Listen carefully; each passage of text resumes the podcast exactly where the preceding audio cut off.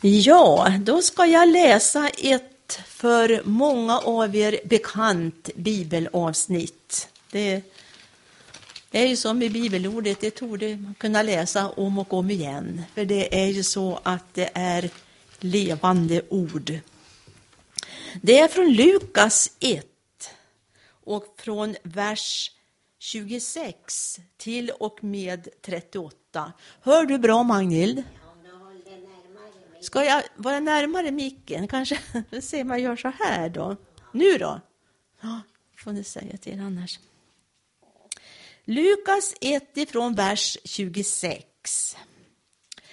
I den sjätte månaden blev ängeln Gabriel sänd från Gud till en ung flicka i staden Nasaret i Galileen.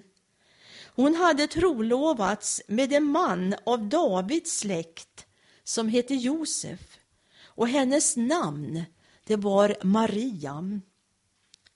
Ängeln kom in till henne och sa Var hälsad, du högt benådade. Herren är med dig. Hon blev förskräckt över hans ord och hon undrade vad denna hälsning skulle betyda. Då sa ängeln till henne var inte rädd. Du ska bli havande och föda en son. Och du ska ge honom namnet Jesus. Han ska bli stor och kallas en högste son. Herren Gud skall ge honom hans fader Davids tron och han ska härska över Jakobs hus för evigt och hans välde det ska aldrig ta slut. Maria sa till ängeln, men hur ska detta ske? Jag har ju aldrig haft någon man. Men ängeln svarade henne, helig ande ska komma över dig och den Högstes kraft ska vila över dig. Därför ska barnet kallas heligt och Guds son. Elisabet, din släkting, väntar också en son nu på sin ålderdom. Hon som sades vara ofruktsam är nu i sjätte månaden. Ty ingenting är omöjligt för Gud. Maria sa, jag är Herrens tjänarinna. Må det ske med mig så som du har sagt. Och ängeln lämnade henne. Det var kända ord det här. Det är ju så här att vi är ju långt inne i fastetiden just nu. Och eh, för mig innebär den här tiden att det, det, är ju väldigt mycket, många ämnen just då, som det är de här lite tyngre ämnena, djuplodande. Det kan handla om frestelser och det är om prövningar och det är om kampen mot det onda. Och det tycker vi faktiskt att vi får nästan nog av när vi tittar på tv-skärmen på kvällarna utav alla de här terroristgrupperna då, eh, IS och Boko Haram och allt vad de hette. Kampen mot det onda. Men, och det är ju så här då förresten med det här, det, de här ämnena, att mycket är det ju så att det ges ju det ställer frågor. Vi känner ju det att vi är inte färdiga med det här. Det finns inga givna svar ibland på det mörka och det svåra som en människa kan få vara med på. Vi kan inte säga att det beror på det och det. Men det är sånt där som vi möter. Men då vill jag säga det, men mitt i allt det här tunga och mörka som vi kan uppleva den här tiden i texterna, då kommer den här händelsen eh, ifrån Nasaret när ängeln Gabriel besökte Maria. Och jag måste säga det att eh, det som står i Lukas 1 och Lukas 2, det är för mig väldigt positiva skildringar, händelser. För här möter vi, det är änglabesök och det är profetiska ord och stora löften. Det är liksom, det vi läste nu, det är faktiskt bara idel gott, alltså det är något positivt som vi får ta del av i den här texten. Till skillnad från så mycket annat då som är lite mörkfärgat och mörktonat i den här tiden. Då kommer det här fantastiska. Och jag ville sätta över det här, överhuvudtaget över de här första kapitlerna, så har jag rubriken För Gud är allting möjligt. Och nu hoppas jag att ni inte tror att jag ljuger, för att det här hade ängeln sagt till Maria och ängeln hade fått den här hälsningen från himlen. För Gud är allting möjligt. Så det är ingenting som är något påhittat, utan det här får vi ta till oss, varenda en av oss, att det är, allt är möjligt för Gud. I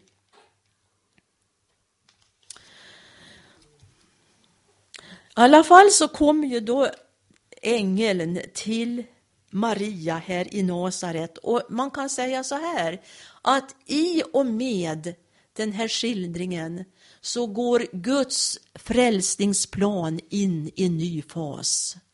Det är som vi säger ibland, nu drar det ihop sig, säger man. Ni känner igen det här. Nu börjar det dra ihop sig.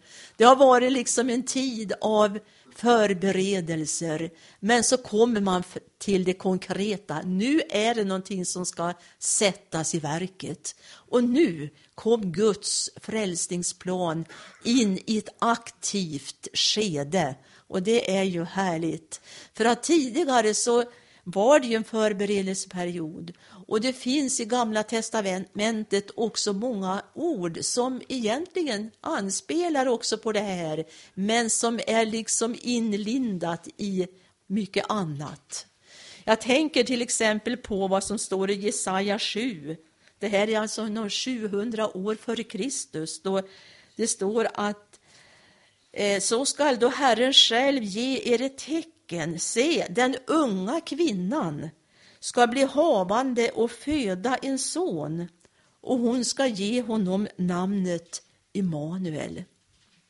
Den unga kvinnan ska föda en son och hon ska ge honom namnet Immanuel.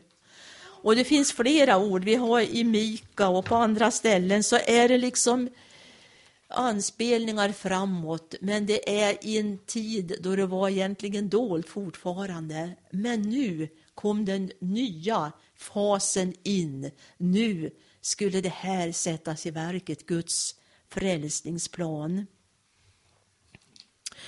Och när ängeln kommer då till Maria så säger hon, det blev ju ett samtal mellan dem och jag är mycket van att när man läser om änglarna, de hade ofta ett ärende, det var ett konkret budskap. Men här blev det liksom en liten dialog mellan Maria och ärkeängeln Gabriel.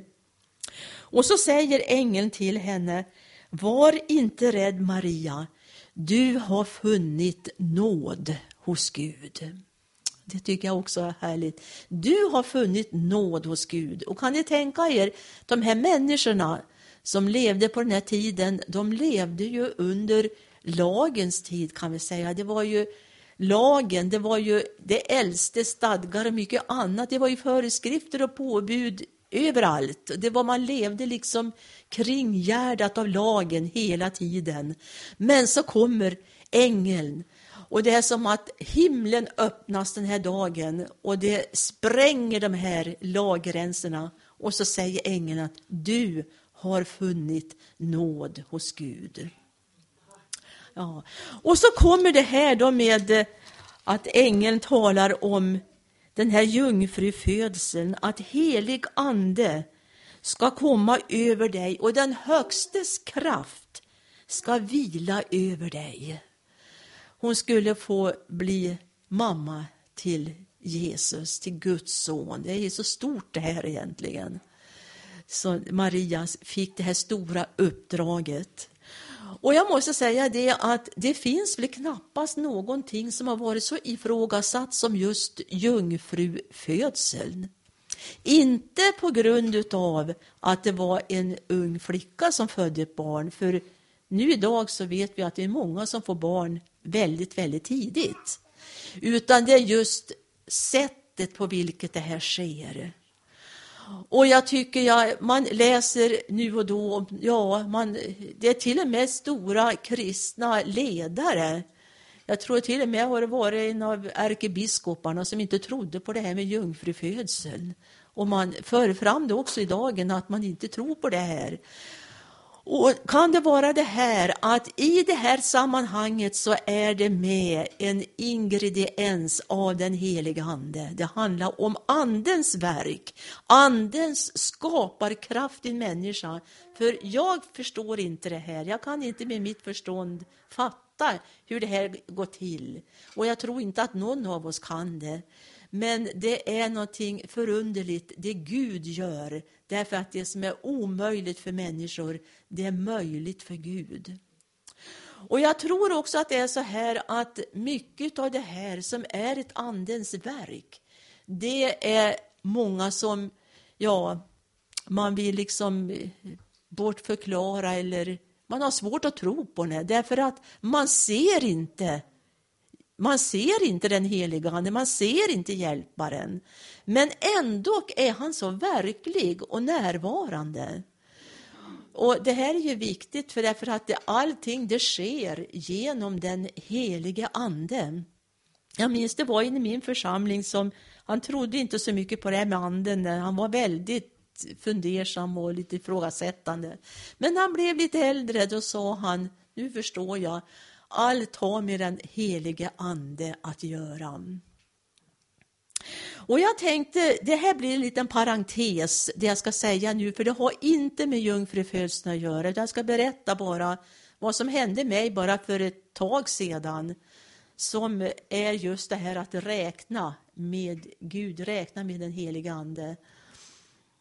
Det var så här att jag hade varit i Övik och köpt ett par riktigt fina skidhandskar som var, de var dyra, jag måste säga det. Jag skulle ha dem, för jag var ute och åkte skidor, det var 14 grader kallt och så blåste det och jag kände att jag blev ju så kall om händerna. Så jag köpte dem där i Övik och hade haft dem en gång och sen skulle jag ha dem igen och då var högra handsken var alldeles borta. Den fanns inte. Och jag var och sökte hemma överallt jag kunde tänka mig. Och jag var i bilen och sökte. Och jag var på elljusspåret i Lugnvik och sökte. Och jag var efter vägen för jag tänkte alldeles nya handskar. Jag kan inte tänka mig att jag ska köpa igen för att och så ber man Gud ska hjälpa en och visa och välsigna ekonomiskt och med grejer och sånt där. Och så, så blir det så här på en gång. Och till och med Jonny var engagerad, för han var utanför huset där jag hade haft bilen parkerad. Kolla där och det var, ja, det var överallt. Och det var, jag tänkte till slut kanske den ligger i en snödriva, plogen har gått över den och det är putsväck, kanske tills sen på våren när den smälter fram. Men då tänkte jag så här en dag, det hade gått kanske fyra, fem dagar, jag fick inte det här i mitt huvud, men Herre, sa jag, det står ju i Bibeln att jag vill giva dig råd. Han vill ge oss kunskap. Genom sin ande vill han tala, ge råd. Och då bad jag till Gud att nu får du avslöja, nu måste du hjälpa mig med det här, för att nu kan jag inte hålla på så här längre och vänta, utan nu måste det hända någonting. Och då hörde jag långt inne inom mig, i hjärtat, ett ord två gånger. Det var ordet skåp skåp kom det två gånger. Och jag kände igen den där rösten, för när Gud talar så kan det, han tala många gånger svagt men ändå tydligt.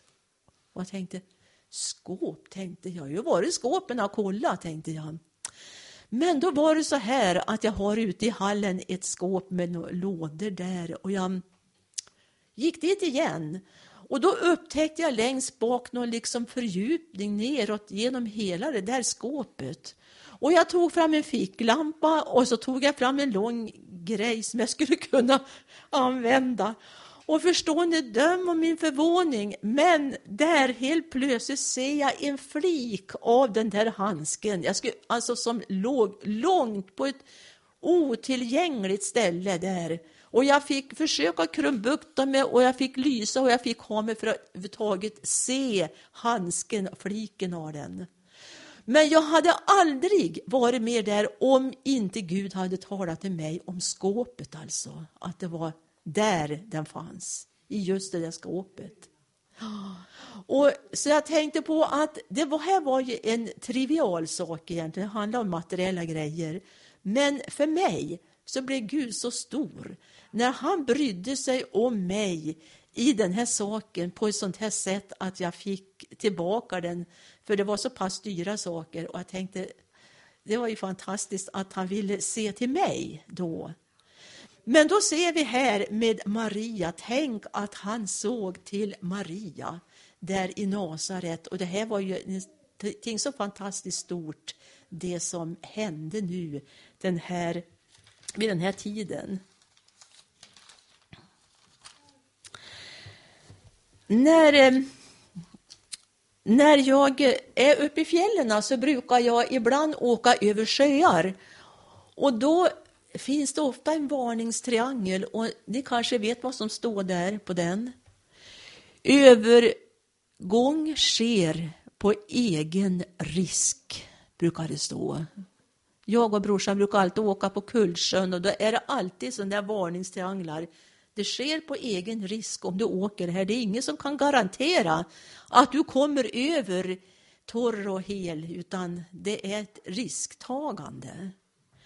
Och jag tänkt, jag säger det därför att det var också mänskligt sett så var det utifrån mänskligt perspektiv var det också det här ett risktagande. Maria som kände att det var en risk med det här, att gå in i det här stora uppdraget. För det var ju så att det sägs att, att om inte då eh, den hon var trolovad med, den här mannen, om han inte då ville gifta sig med henne så då förblev hon ofta ogift och då var det liksom vägen var stängd på något vis. Och likaså det här att eh, om pappan då till kvinnan inte ville ha med henne att göra, ja då försköts hon hemifrån och hon kunde få tigga eller hon kunde få gå in i någon prostitution för att kunna överhuvudtaget försörja sig. Så att, och det här känner vi igen också från muslimska världen idag. Mycket av det här att människor kan bli förskjuten hemifrån familjen. Så nog var det liksom att ha en risk på något vis, rent mänskligt sett, när, nu ängeln kom med det här stora uppdraget. Och för Maria var det också så här att det, hon gjorde ju aldrig någon sån här konsekvensanalys. Vad kommer det här innebära för någonting? Utan som man gör idag mycket, utan det var bara att hon helt hon ödmjukt säger att ske mig som du har sagt. Hon gick alltså in i det här stora, svåra uppdraget ifrån Guds sida att bli mor till Jesus, till Guds son. Så att hon hade inte gjort några förevändningar på något vis eller ifrågasättanden utan hon gick in i det här uppdraget. Hon tog risken. Men vi vet att bakom det här stod Herren och han är trofast och han är tryggheten själv så han kom att leda henne. Och vi ser förresten, det här med risk, det är ju också så här att jag tänkte på, jag kallar dig för Bok-Erik, ja, det är ett bra namn. Han nämnde om om Open Door. Och jag är också lite engagerad i det där, jag brukar ta upp bionämnena därifrån, för det är bra att få stödja en sån organisation. Därför att de jobbar ju mycket mot förföljda kristna och det är många idag som får ta risker för att de har överlåtits åt Herren. Att de får, de, de, de som dödas och de förföljs och de misshandlas och de tappa jobb och allt vad det är. Så är det risktaganden alltid i, när man vill följa Gud. Det, så har det alltid varit. Nu tänkte jag stanna inför en vers här som Herren har talat till mig alldeles speciellt om. Och det är då versen, tre, versen 36 eh, då ängeln då talar med Maria så säger, så säger ängeln så här. Elisabet, jag kan läsa sammanhanget förresten. Helig ande ska komma över dig och den Högstes kraft skall vila över dig. Därför skall barnet kallas heligt och Guds son. Elisabet, din släkting, väntar också en son, nu på sin ålderdom. Hon som sades vara ofruktsam är nu i sjätte månaden.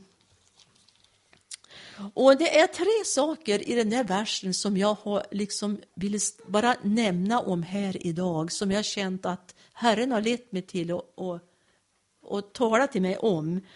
Och det första, det är att eh, jag har tänkt mycket på det här. Jag, varför, varför sa ängeln det här till Maria? Hon började tala om Elisabet och allt det här. Men då upplever jag så här att när ängeln talade de här orden så bekräftade det att det här budskapet det var från Gud. Det var Gud som låg bakom. Och då fick Maria den här informationen som var lite detaljerad. Ängeln började tala om hennes släkting uppe i bergen alltså, som var gravid i sjätte månaden. Och jag tänker på änglar, det är ju liksom skapade varelser, om man ska säga. Det är ju inte, änglarna har ju inte fötts som vi, liksom biologiskt, utan de har ju ingen kunskap och erfarenheter om allt det där med födslar och sånt här. Utifrån sin egen ställning alltså. Men då talade ängeln precis som han varit på en barnavårdscentral och säger att hon är i sjätte månaden. Din släkting, då eh, Elisabet, är uppe i Judabergsbygd. Och det, så det var liksom detaljer. Och det är ju så här att mycket, när här, jag märkte här själv, att när Herren talar så kan det vara detaljer som ord som man kanske inte hört så mycket eller som speciella ord som ingår, som är en bekräftelse på att det är Gud som talar. Och det där har jag sett i mitt eget liv. Alltså jag, ja, nu kan jag inte direkt kom, jag kommer ihåg när jag höll på att be om det var något arbete. Då hörde jag också ett sånt där ord som jag tänkte har jag aldrig kunnat tänka mig. Och det sa lite grann om utgången av det här och det blev så. Så att det kommer ibland sådana här ord, lite detaljrika, som Herren ger för att ge, visa att han är trovärdig. Det är en bekräftelse på att det här är ingenting ifrån människor utan det här är från Gud. Därför att när Maria nu satt här och lyssnade till ängeln så kan, kan hon ju ha tänkt också sen efteråt, men vad var det jag sa? Och, men var det här verkligen en ängel? Är det, nej men, kan det vara Gud som har talat? Nej, men jag kanske har inbillat mig. Känner ni igen det där? Jag kanske har inbillat mig. Det var inte alls så där. Utan det där är någonting utav mig. Det, jag, jag, nej, det kan inte ha varit så. Och ni vet att fienden är väldigt duktig på att komma med invändningar. Och, och han är, som Jesus säger, sanning finns inte i honom, utan han, det är lögn rent rätt igenom. Han är lögnens fader och han hittar på så mycket för oss och inbildningar och konstigheter och för att förhindra Guds väg för oss. Och man kan ju tänka att så skulle Maria kanske också ha resonerat, det, liksom att det men kan aldrig, det kan inte vara sant, för det var så stort, det var så fantastiskt stort. Och det här skulle ju bli till en välsignelse för en hel värld, detta med frälsningsplanen. Men att eh, hon, eh, hon, eh, det står ju sen att hon skyndade till bergsbygden till Elisabet, sin släkting. Och jag läste om att mellan Nasaret och bergsbygden så var det cirka 10 mil. Så det var ju ett stycke att fara, liksom, eller gå. Eller ja. Men att hon skyndade dit och då fick hon ju också bekräftelse på att det här verkligen var från Gud. det som hon hade fått höra i hemmet där i Nasaret. Det var en sak jag ville peka på. Och för det andra vill jag också säga det att ängelns ord i det här sammanhanget, det här, det här löftet om Guds son, det får vi också se utifrån ett större sammanhang. Det är hopkopplat med tid bakåt.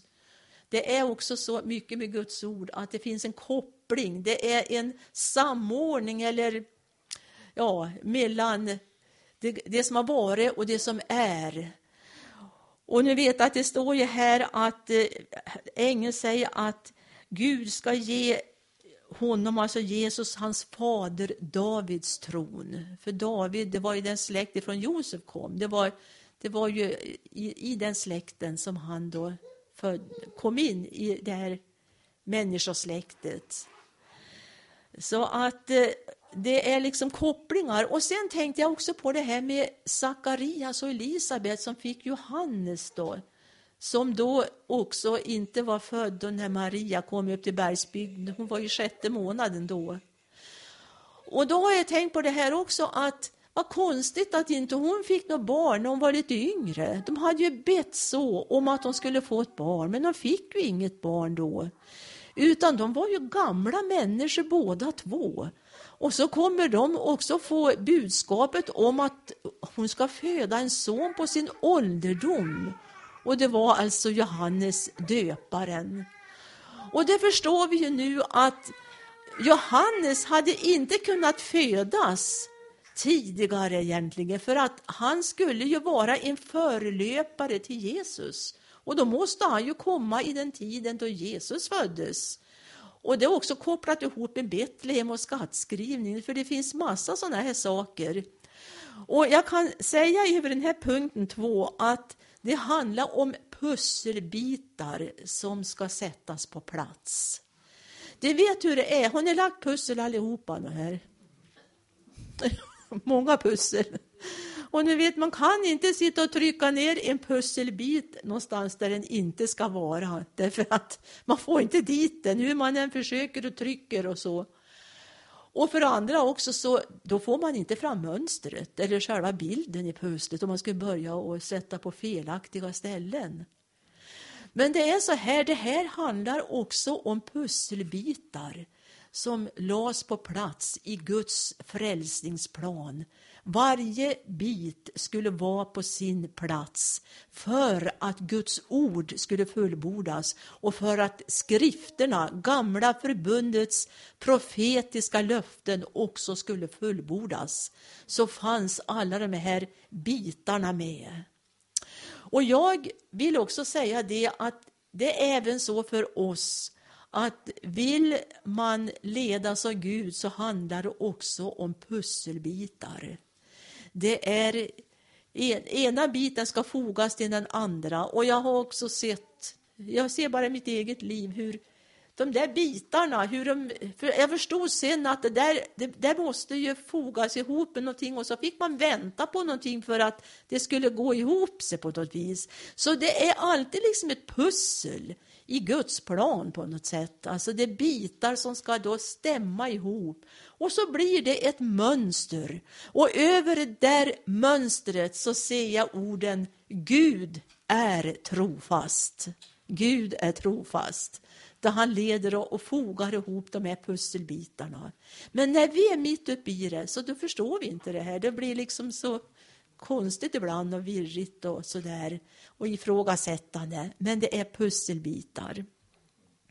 Sen det tredje som jag också ser i den där versen som jag vill nämna om, det är att när ängeln gav det här orden till Maria och nämnde om Elisabet och att hon också skulle få en son nu på sin ålderdom, så var ju det här en fantastisk uppmuntran för Maria. Att veta det att det har skett ett under där uppe i bergsbygden i ett prästhem. Alltså de här gamla släktingarna till henne, att de skulle få ett barn så det är sent.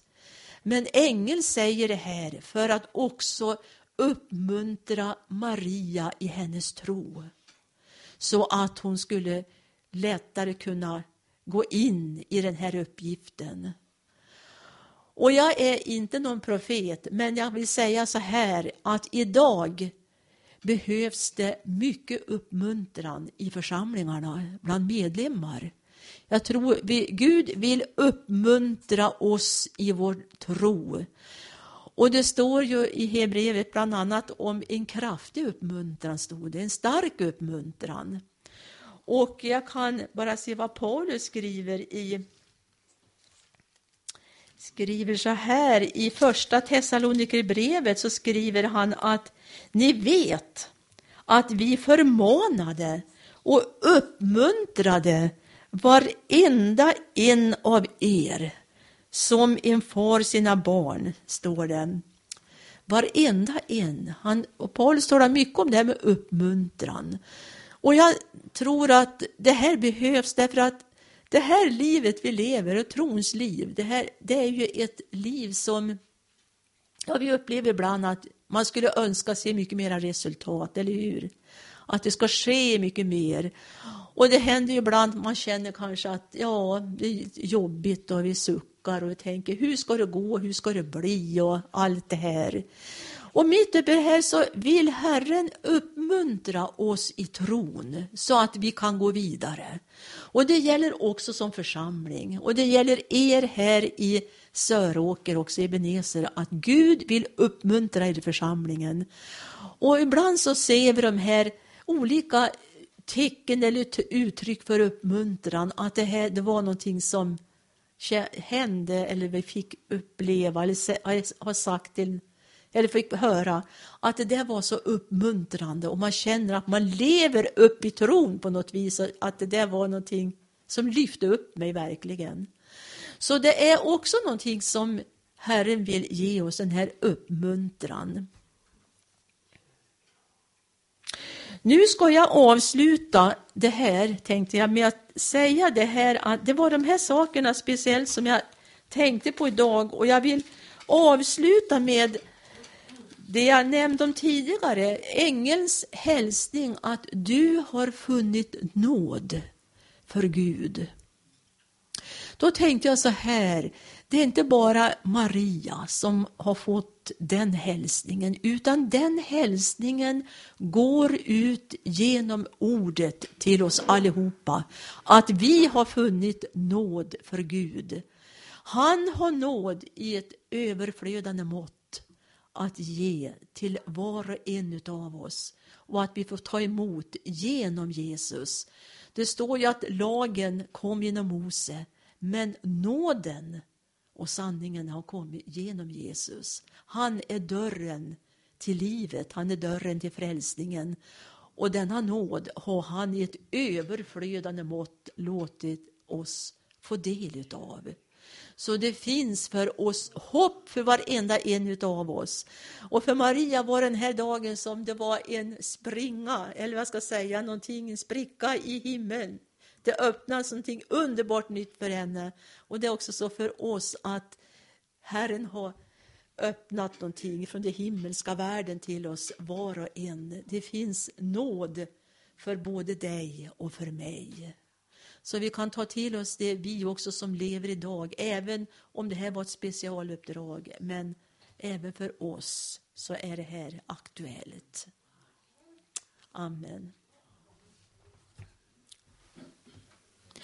Ja, Herre, så ville vi tacka dig för det här ordet idag och tacka dig för Maria i Nasaret.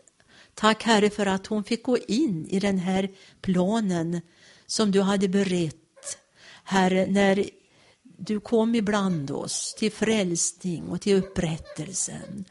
Och jag tackar dig Herre för nåd också att det finns för oss var och en.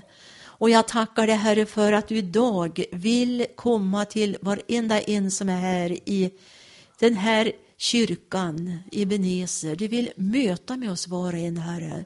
Och du vill uppmuntra oss.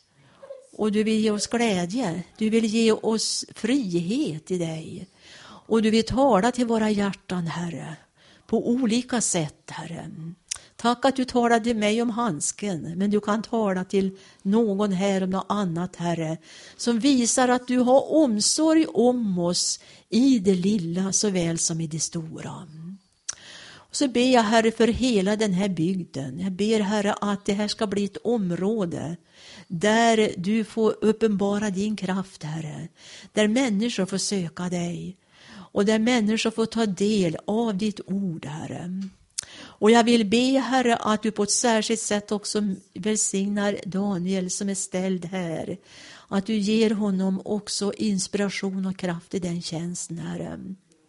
Ja, vi tackar dig Herre och vi prisar ditt underbara namn. Och tack Herre så att du vill leda oss var och en Herre. Och tack för det var lyssnat till. Tack också för musiken Herre. Tack att du talar också genom musiken in i våra hjärtan. Att du vill liksom uppliva oss. Att du vill visa att du, Herre, att du har skapat allt det här för att vi ska också få uppleva det, Herre. Ja, Herre, vi ärar och tackar dig, vi prisar ditt namn. Amen.